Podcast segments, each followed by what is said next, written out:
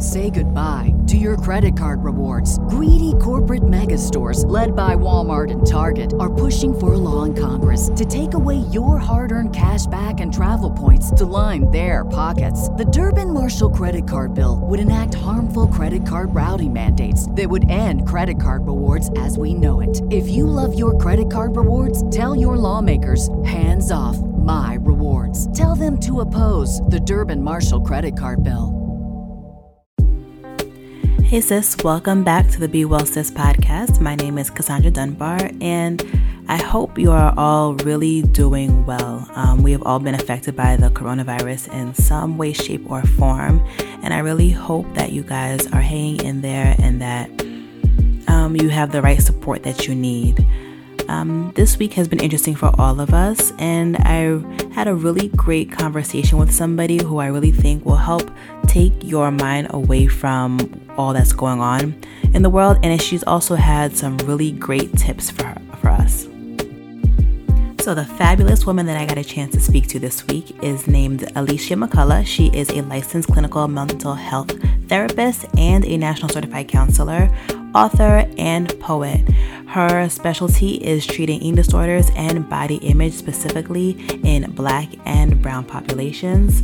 And she's just a wealth of knowledge. She was such a good time and really helped, gave some helpful tips um, for what to do um, while we're in this situation. So, without further ado, let's go ahead and jump into the conversation. Thanks for joining.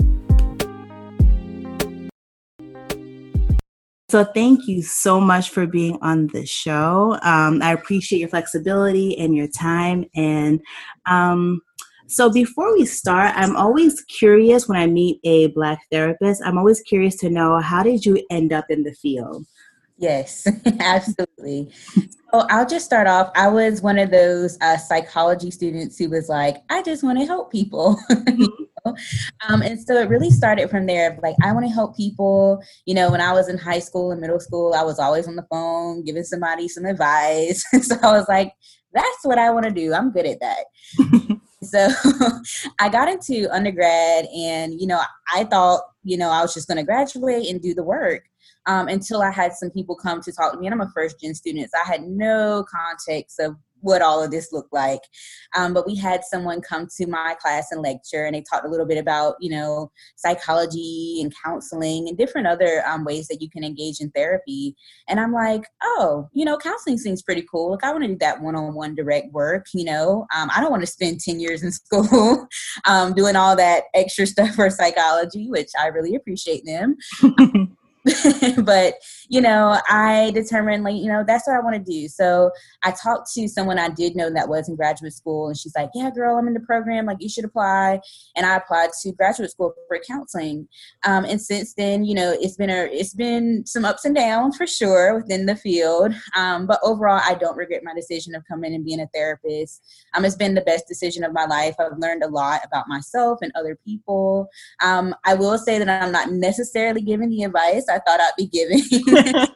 um, just as therapists, you know, we we don't give advice. Um, we do believe our clients are the best, you know, the best tool in, in, themselves, so they know the best and what's best for them, you know, and so um, so that's important. But overall, you know, that's how I got into it. Really, is that passion of like, oh, you know, I'm I'm good at talking to people and I want to help people, and you know, it just looks different once you're doing it. But I, I'm glad I went into the field.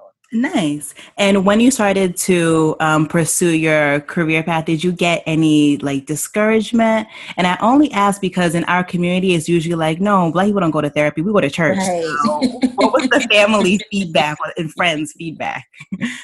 Yeah, and so my family, to be quite honest, again, first gen, they didn't really think it was like a lot. They're like, there's not any money in therapy, which I mean, you know, but um, yeah, they were just kind of like, what are you going to do with that? You know, they thought I was going to be like doing research, and I'm like, that's great, but I want to talk one on one with people. so there was, there still is, and there always was this kind of, um, always like this miscommunication around like what I was doing. Like everyone thought I was in school for psychology versus counseling, um, and they would also they would always say my daughter's going to be a psychologist, and I'm like, no, I'm going to be a counselor. So it was always always this like um, kind of confusion around like, well, what's the difference, you know? Mm-hmm. Um, and since being in the field, like my family always has this thing of like, don't be doing that therapy with me. Like, don't do that. I'm like, I'm not. I'm just having a conversation.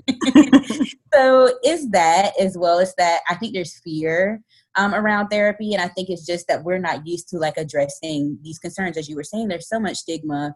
Um, and it and it can be a lot to step into the room and say, hey, I'm going to open up about something that within my community is considered taboo in a lot of ways.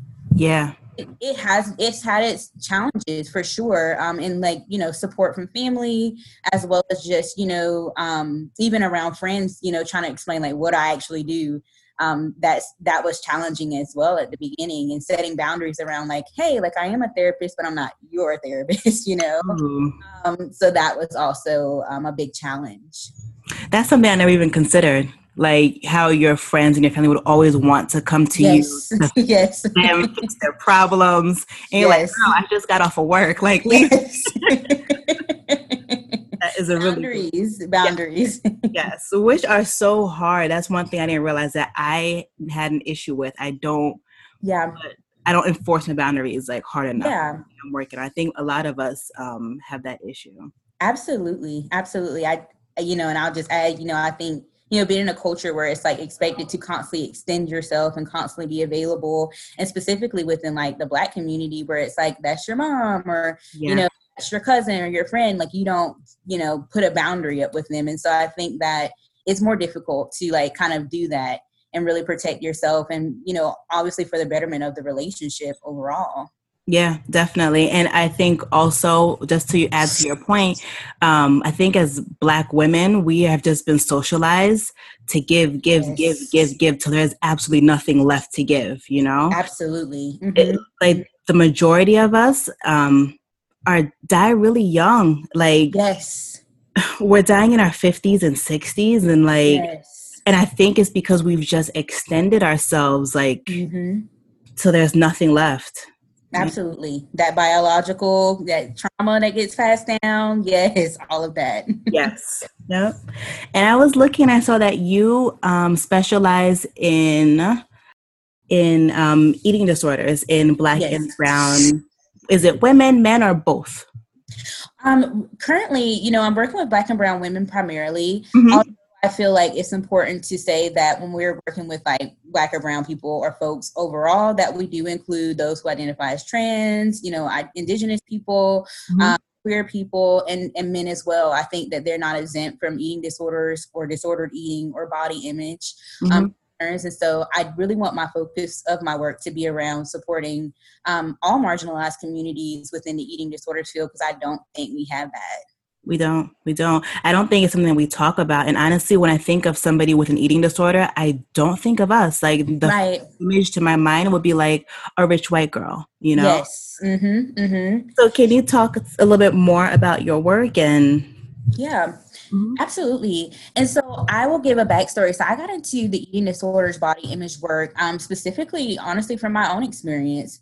Um, I had come from a family that was super um, kind of big into like good and bad foods and um, certain body types. And then, of course, with that further cultural piece of, you know, the Black community kind of having that health you know that health blood pressure all that stuff so it kind of all got mingled in mm-hmm. and over time, like just being in the field, I, I do realize and understand that, you know, those two things are not actually synonymous, you know, that health and weight are two different things and you can be healthy at any size and so that's a big principle that i do follow is a health at every size principle. Um, i do a lot around body justice and so just believing everybody deserves respect. People should not have to experience racism sexism transphobia you know fat phobia those things we shouldn't have to experience to exist in this world. Mm-hmm. so um, my passion for the work really began in my own experience and um, within graduate school i had the opportunity to intern for a body wise group um, which was a group specifically for um, women who were experiencing eating disorders. And I will say, um, most of the women in the group were white women.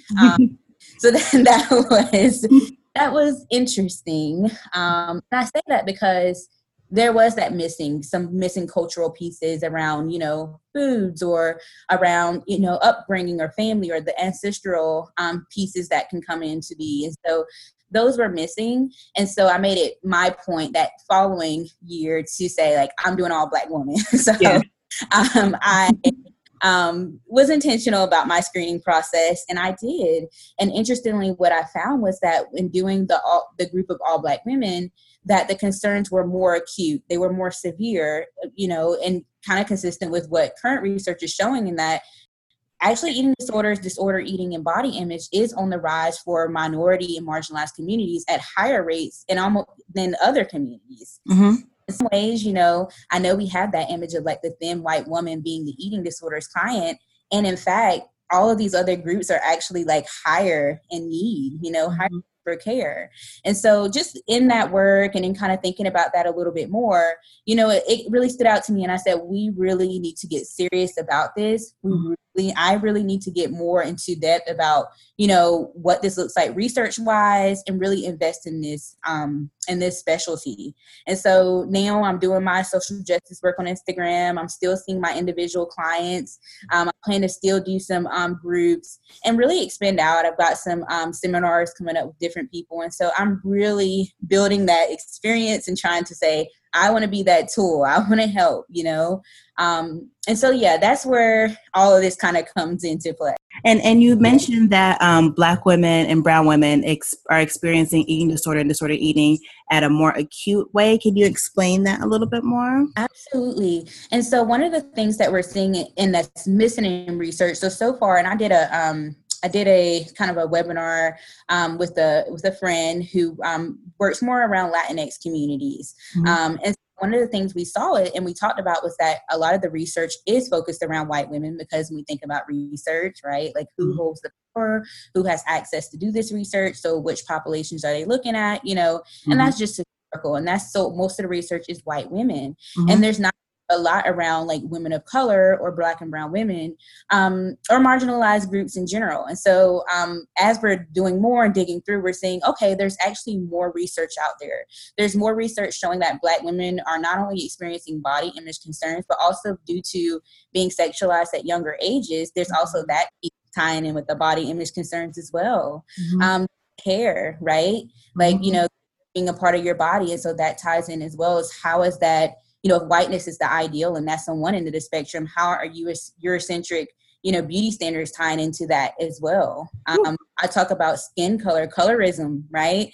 That ties in a lot. Um, you know, even the pressure when you when you are experiencing racism and you know, like, hey, I can't get rid of the racism, right? But that societal idea of like, well, you can change your body, you know, mm. ties into that piece too. And so I think it's just so much deeper. I think there's so much depth um, when looking at um, communities of color experiencing eating disorders. And that's what was missing for me. I, I, wanted to see those pieces, and there's much more, but I definitely wanted to see those pieces kind of um, reflected in the data. And I hope that at some point it is, you know, mm-hmm. um, but we still got some work to do for sure. Wow. And, and do you think that the disordered eating and eating disorders are they similar experiences um, like do they look the same um, whether it's black brown or or white? Mm-hmm, like mm-hmm. thinking like is it mostly anorexia bulimia or would you say it's overeating or yeah. Yeah, I will say that a lot of the research, and this is coming from like um, some of the national sites that I've seen, that a lot of them say like for communities of color or black or brown women that there's this um, higher this higher category of like binge eating and bulimia. Mm-hmm. however i will say also that you know it's i've seen it across the board. I think what i've seen different is that um, so for example if i'm sitting across from a, a brown or black woman woman and i'm like hey like these these behaviors let's talk about those or let's talk about your relationship with your body or food they're less likely to say like oh yeah that that's not you know that could be a little problematic um, because they're just not used to seeing themselves as someone who um, is represented and so for them it's just kind of like well this is my norm you know mm-hmm. just this is just what i do you know mm-hmm. um, and it's a little bit more difficult to kind of convince of like actually you know they're you know you missing meals and only eating once a day is not you know helping your body or nourishing your body. Um, and it's a little bit more difficult to hear that um, and i think again because of all of those different factors where it's like well how is you know health and weight not the same? I think those come up a lot too because they're it's, it's just new you know and so mm-hmm. that that that beginning understanding there Um, and so I, to answer that, I do feel like they kind of fall across the board, but I will say a lot of the research is more leaning towards um, the binge and the bulimia being like higher within communities of color or marginalized groups. Um, and again, maybe as more research evolves and kind of comes out, they'll see a little bit more um, diversity amongst all groups. Yeah. And you know, now that you mentioned that, the bulimia, I, I, think it's important to to note that bulimia isn't just, you know, sticking your finger down your throat and like mm-hmm. we purge in other ways. Like this flat yes. culture, like it's like yes. we think it like like it's yes. now. Um yes. in the past few years, like I guess since like the Instagram rise, like everybody at some point, most people have gone through the flat tummy tea situation. Yes. Mm-hmm. Pretty much just taking a laxative. Um, yes. Yes, that is a, a, really good point. As you're talking, it's like the it's connecting. I'm like, wow, I, I see it. Yes, and and you know, and I think that our ideals, and I and I can speak more for Black women. I think our ideals of like body image, for example, are different. Like I think, mm-hmm. um, even looking back historically, it's always been thin white woman mm-hmm. versus like for our community, it's always been you know thick, but mm-hmm. in the mm-hmm. right places, quote mm-hmm. unquote, you know. And so even that difficulty of saying, well, how do I have this certain shape and size? Mm-hmm. Another layer to everything else that's going on, you know. Such a good point. And I can remember myself as a kid. Since I was, oh man, as long as I can remember, I've always been on a quote unquote diet. Mm-hmm, mm-hmm. Since yes, and and I thought about it the other day, like, why was I like ten years old talking about a diet? Like, I'm right. Like, what was I doing? But mm-hmm. I don't know why, but just it was just instilled in me that I can't be too big. You can be a little big, you know, like you said in the right places. Yes. Um, my parents are from the island, so it's like that mm-hmm. certain physique, you know, like yes. small waist. You can be big everywhere else, but the waist has to be small, and that's not yes. how my weight is. Like my body is not built like that. Yes, right. and, and it's interesting. Go ahead. No. I was going to say, and it's so interesting because that body type, that slim, thick body type, is so impossible, right? Like we can't control the way our bodies um, decide to hold weight, you know, mm-hmm. or, or, decide to store fat. Like we can't, we just can't control that. And there's this need of like you have to be hyper fixated on it, you know. Yeah, um, like we're saying and and um, Instagram has just made things so much worse. Before it was like um, the video vixens, and the video mm-hmm. vixens were actual real people. yeah, mm-hmm. some enhancements, but nothing crazy. Now Instagram is like nobody looks like this. You know the no. um the site Fashion Nova. Yes. Mm-hmm. Yes. I refuse to go on that site. Like, who looks like this? Like, I, I hate this. no, this is not okay. Um, every once in a while, I'll catch um, one of those music videos from like the 90s or early 2000s. I'm just like, yeah, they had regular women in the video. Yes. Like, mm-hmm. Real mm-hmm. people. Mm-hmm. mm-hmm. And I feel so bad for our younger people who are coming up because how can you possibly feel like you measure up when you look absolutely nothing like the people on TV absolutely. and on now your your phone screen. Absolutely. I had did a um project training. I'm a body project supervisor now. And one of the things that we talked about was that at this time, like in this day, most seven year olds, I think was in the data, are more concerned about like a diet versus mm-hmm. like their parents dying. And I'm like, you know, that tells a lot. That's that's really telling it i i think about these cultures whether it's diet culture whether it's colorism racism whatever i just see them as being so infectious you know and it's so interesting we're talking about that in the midst of what's going on now mm-hmm. um, but I just see him as being so infectious. It's like you can do everything that you can do, as you were saying, and it's so big. It's so it's so much of the system, right? Yeah. So um, I I'm so grateful for the people that are dismantling it, and I'm and I'm grateful to be a part of that process as well. Um, and it's huge, you know. yeah, absolutely. Um, so let's talk about what's going on in the world right now. Yes. So coronavirus, COVID nineteen has just. Pretty much put a halt on everything. Um, yes. Oh boy, I don't even know where to start. Um, right. I feel like it's just affected everybody's lives in just each and every way. Um, mm-hmm. One thing that I've noticed is, um, so I've been home for the past like week and some change, and mm-hmm. I have been eating a ton, right? Yes. Like I'm not Mhm. hungry, I'm just Mhm. eating. Like I'm here, Yeah. so I'll cook and I'll eat it. Yeah. Um, mhm. Most of my girlfriends is the same thing. I'm looking online and people are saying the same thing. So Yeah. now the mhm. question is if somebody is recovering from um, an eating disorder, Yeah. what are some tips like while you're stuck in the house? Like what can you do to not pretty much relapse? Yeah, I think it can be so hard, right? Like I was talking to someone earlier about how I've even seen like in on my page, there's been so much more like I'm gonna start fitness journeys now. You know, I'm gonna, you know, do all this stuff. Um, and I have seen the also that that fear, that fear of like I'm gonna gain weight while I'm in the house. And I you know, a lot of what I've been trying to do and other people in the community have been trying to do is say, like, and that's okay, right? And that, you know, your fear of gaining weight during this time is rooted in like some fat phobia, right? And that you don't want to get more weight on your body. You don't want to get more fat on your body. And so, like, I think even that as a frame is kind of re- realizing and sitting and saying, like, what's coming up for me in this moment, right? Like, I'm, I'm maybe I've went back in the kitchen for a second time, like, you know, and that's okay. And like, you know, what's going on? What does my body need? Does it, do, does my body say, like, I really want this? Or does, is my body saying, like, I really want connection, you know? Mhm. Either is fine. There's no shame in either thing. And it's just kind of sitting and being in tune with your body. And it can be so hard, like during this time, to be connected with yourself. And I think that intuition and that really like checking in and saying, like, what's coming up for me right now is going to be really important.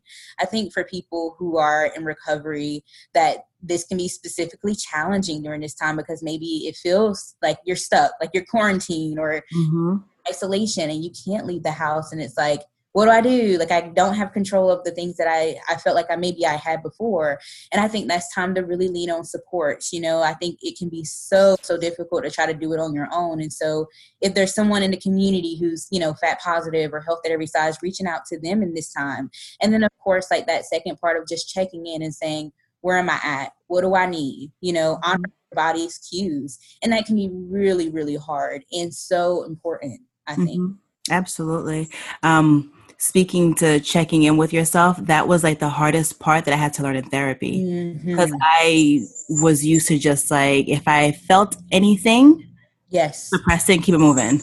But Mhm, yes. to, like speak to myself and really listen to what I needed was uncomfortable, and then it can be uncomfortable. Yeah. Absolutely.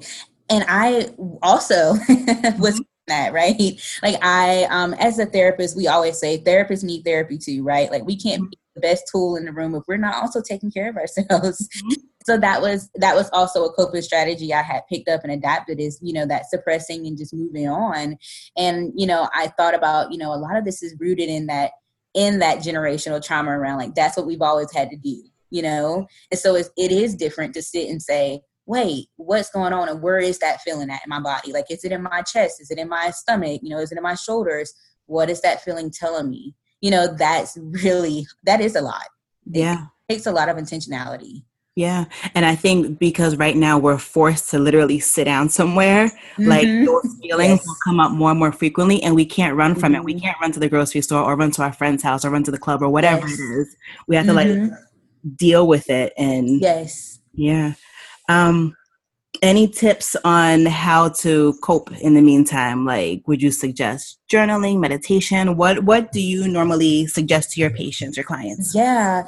And I would say too, I always normalize it. Even when I was thinking about the question you asked me around the eating disorder, is just to first start off by normalizing and validating that like what you're experiencing is real, right? We're in the midst of a pandemic. You know, there's a lot of change and transition going on, which can bring up a lot of anxiety and, and depression and trauma. Um, I think about people who have experienced food insecurity and how that ties in to be a part of this whole thing as well around like Mhm. Oh i'm i come from a background where i don't have a lot of food and this you know people going to the grocery stores and buying out and i don't know if i'm going to be able to get there and get my needs met you know? Mhm. think about people like that or even people who do buy and maybe don't have a place to put their their uh, food. Maybe they don't have a refrigerator or like be going on at home. Um and so all of those things and just normalizing that that's our lived reality right now you know? It's real. Mhm. so what I've been telling people is one, you know, definitely stay informed, but not at your detriment, you know. And so it's important to know what's going on in, going on in the world, you know, um, as much as you feel like you can. Mhm. At some point, turn off the TV, on the phone, log off Instagram, you know, and and and do that that and checking in and that breathing that deep breathing and grounding um it's so easy to be consumed like i trust me i know i know it can be so easy to start scrolling and it's just like an hour's passed and you've seen like 10 corona posts and it's like yes. I'm taking all of that in subconsciously right? Mm-hmm. um, which can affect your sleep and different other things. And so i think it is important to take those breaks and just say like let me check in. How is this showing up for me? How is this impacting me in the moment and in the day to day i think that's so important. So i've been saying checking in um, being intentional about your time journaling yes. Um, i definitely agree with taking some time and writing out your thoughts so many times especially now where you feel maybe so isolated or alone. Everything's up in here you know mm-hmm. it's just there you know. Mm-hmm. helpful to have a journal or even like on your phone and just write down some thoughts. It doesn't have to be coherent. It doesn't you know have to be perfect. You know these are your thoughts um, you know, just finding a way to do that. And and then for me, you know, if you can, and I understand every state's different, but going for a walk. For me, I'm someone who has low vitamin D levels, and so it's important that I stay in the sun. Mm-hmm. Um, so I have been more intentional with everything going on to really just get outside and go for a walk, even if it's like 10 minutes a day. Mm-hmm. You know, that's helpful for me. Um, I also think too, like just having some time just to relax, like whether that's like Netflix, right? we are go to, um, that's okay. Like find something on Netflix to watch, you know, um, and again, be intentional with that, you know. Um, but yeah, just really figuring out what are things that that help you and it's different for everybody like some people you know might need to you know call a friend do a facetime i was talking to someone who um who currently can't get out and they, and I'm and they were like, hey, like I, I need something to do to connect with people, and I'm like, well, what do you like to do? And they're like, I like to go to the movies. I'm like, okay, why don't you and your friend, you know, that you can contact, pull up a movie and then call each other, watch it on Facetime together. It's mm-hmm. not so, but it's something, you mm-hmm. know. Um, and so getting creative, I think this time can really help challenge our creativity. And I think that that's that's something that we can really use to our advantage. Yes, definitely. And and I love that you mentioned just to rest too. Um, yes. Yes. I'm so sick of the internet telling us that we need to be working 24 hours yes. a day. That is not mm-hmm. healthy. Mm-hmm. Like grind culture, I'm so over it. it over it my goodness, like there's a time for everything. Work is important because you need to sustain yourself, right? Yes. But rest is equally important. Like it's Absolutely. okay. Like if you have a time to sit down and not do a thing that's quote unquote productive, it's fine. Yes. Go to sleep too. The sleep when I die situation, I don't like it. Like it's not okay. At all. No, I don't want to do that. Right. but yeah, like follow segment of us, like our generation that's like this like hustle, hustle, hustle 24 7. Mm-hmm. No. Why? Why? it's gonna be there when you get back. right. Yes. The um I follow this page on Instagram called the Nap Ministry and they talk so much about this. I'm sure you do too. Yes. so much about it. And I'm like, yes, thank you for giving me permission to lay down today, right? Yes. For allowing me to be late.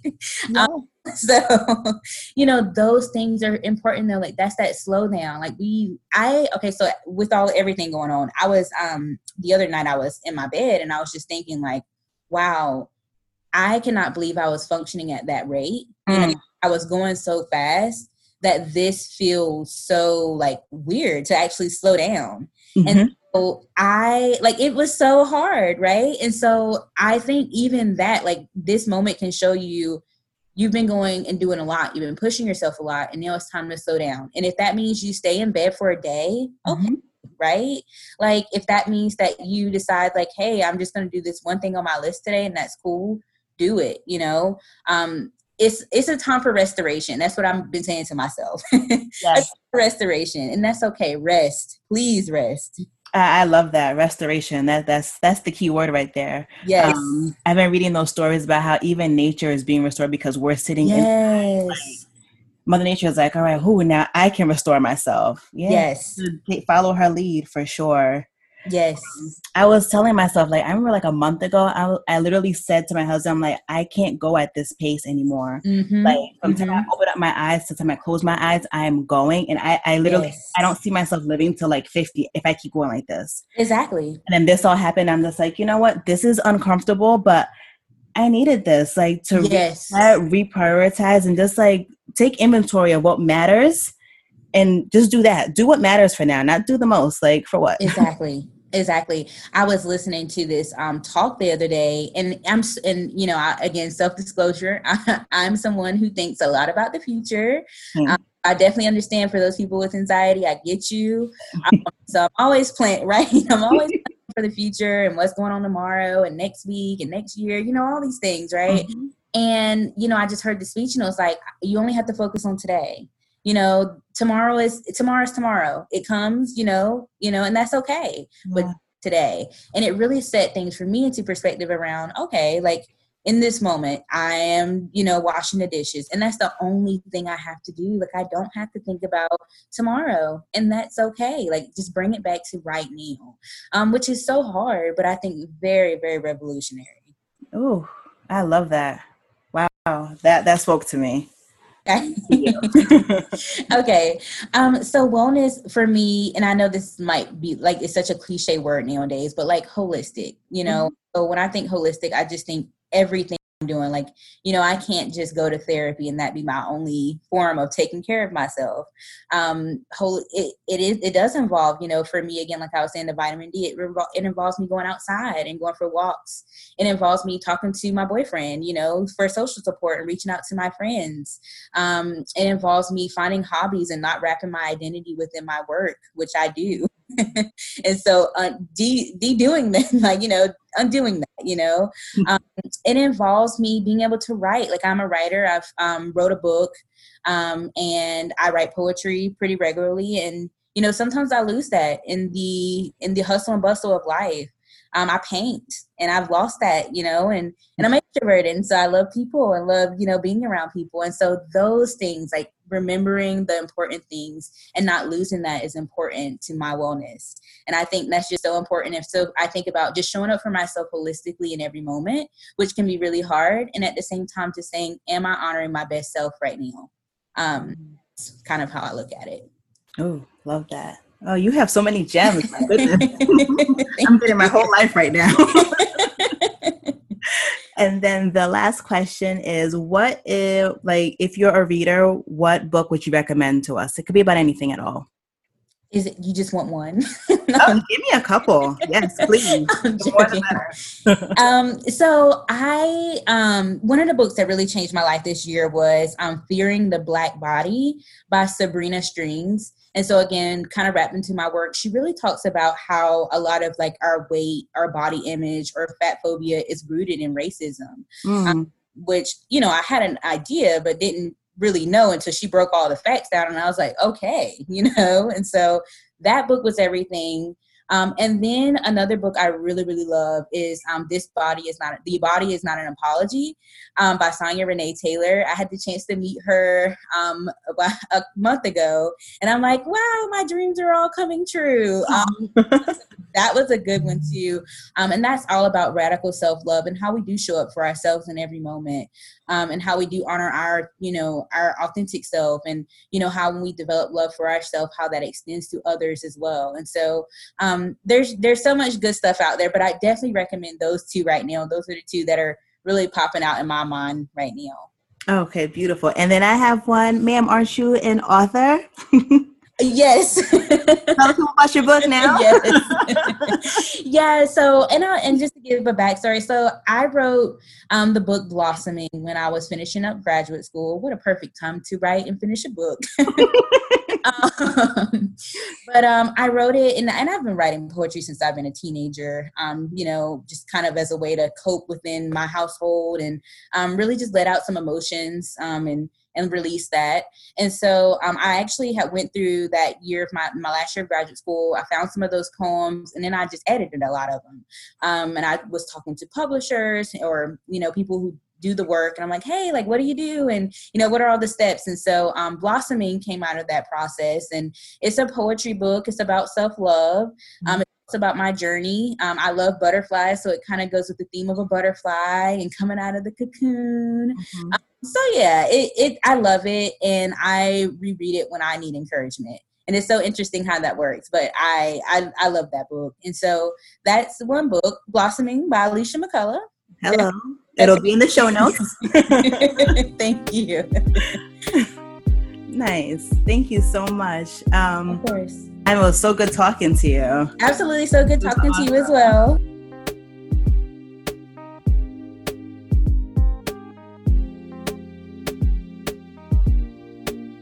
Mother's Day is almost here, and you can get her the most beautiful time tested gift around a watch she can wear every day from Movement. Whether your mom is into classic dress watches, rare and refined ceramics, or tried and true bestsellers, Movement has something she'll love. And right now, everything at Movement is up to 50% off site wide during their Mother's Day sale. A watch is a gift that celebrates all the time you spent with mom, and a Movement watch is even more than that. Movement uses industry leading materials for their fresh modern watch designs, from technically complex ceramics to vintage inspired style all for an incredible value your wrist and wallet will both love. And with one size fits all convenience and fast free shipping and returns, it's a stress free shopping experience. Save big on the best Mother's Day gift ever with Movement. Get up to 50% off site wide during their Mother's Day sale at MVMT.com. Again, that's up to 50% off at MVMT.com.